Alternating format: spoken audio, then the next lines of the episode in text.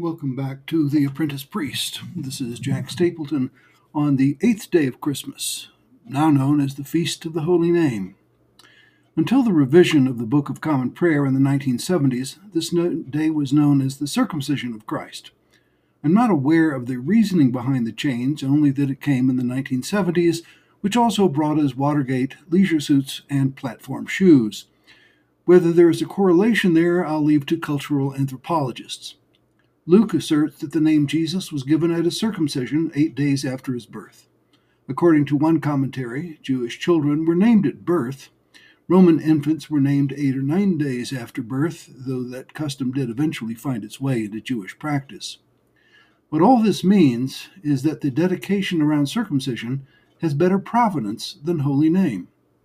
While the name of Jesus has great significance, it is also a common name which can also be translated as Joshua, from the Hebrew Yeshua, meaning God saves.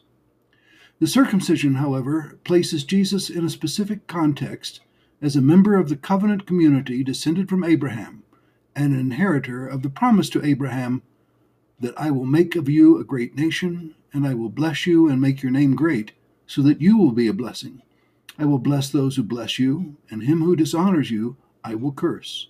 And in you all the families of the earth shall be blessed.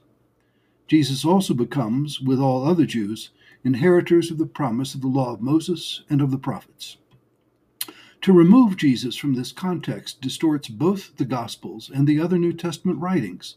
It leaves us with the Gnostic Gospel of Thomas, but we lose much of the meaning of Matthew, Mark, Luke, John, Acts, and the rest of the New Testament canon. The kingdom of God, or the kingdom of heaven in Matthew, loses its grounding in creation and new creation. The beloved Christmas story becomes an ornament hung from a tree, or a lovely setting under the tree.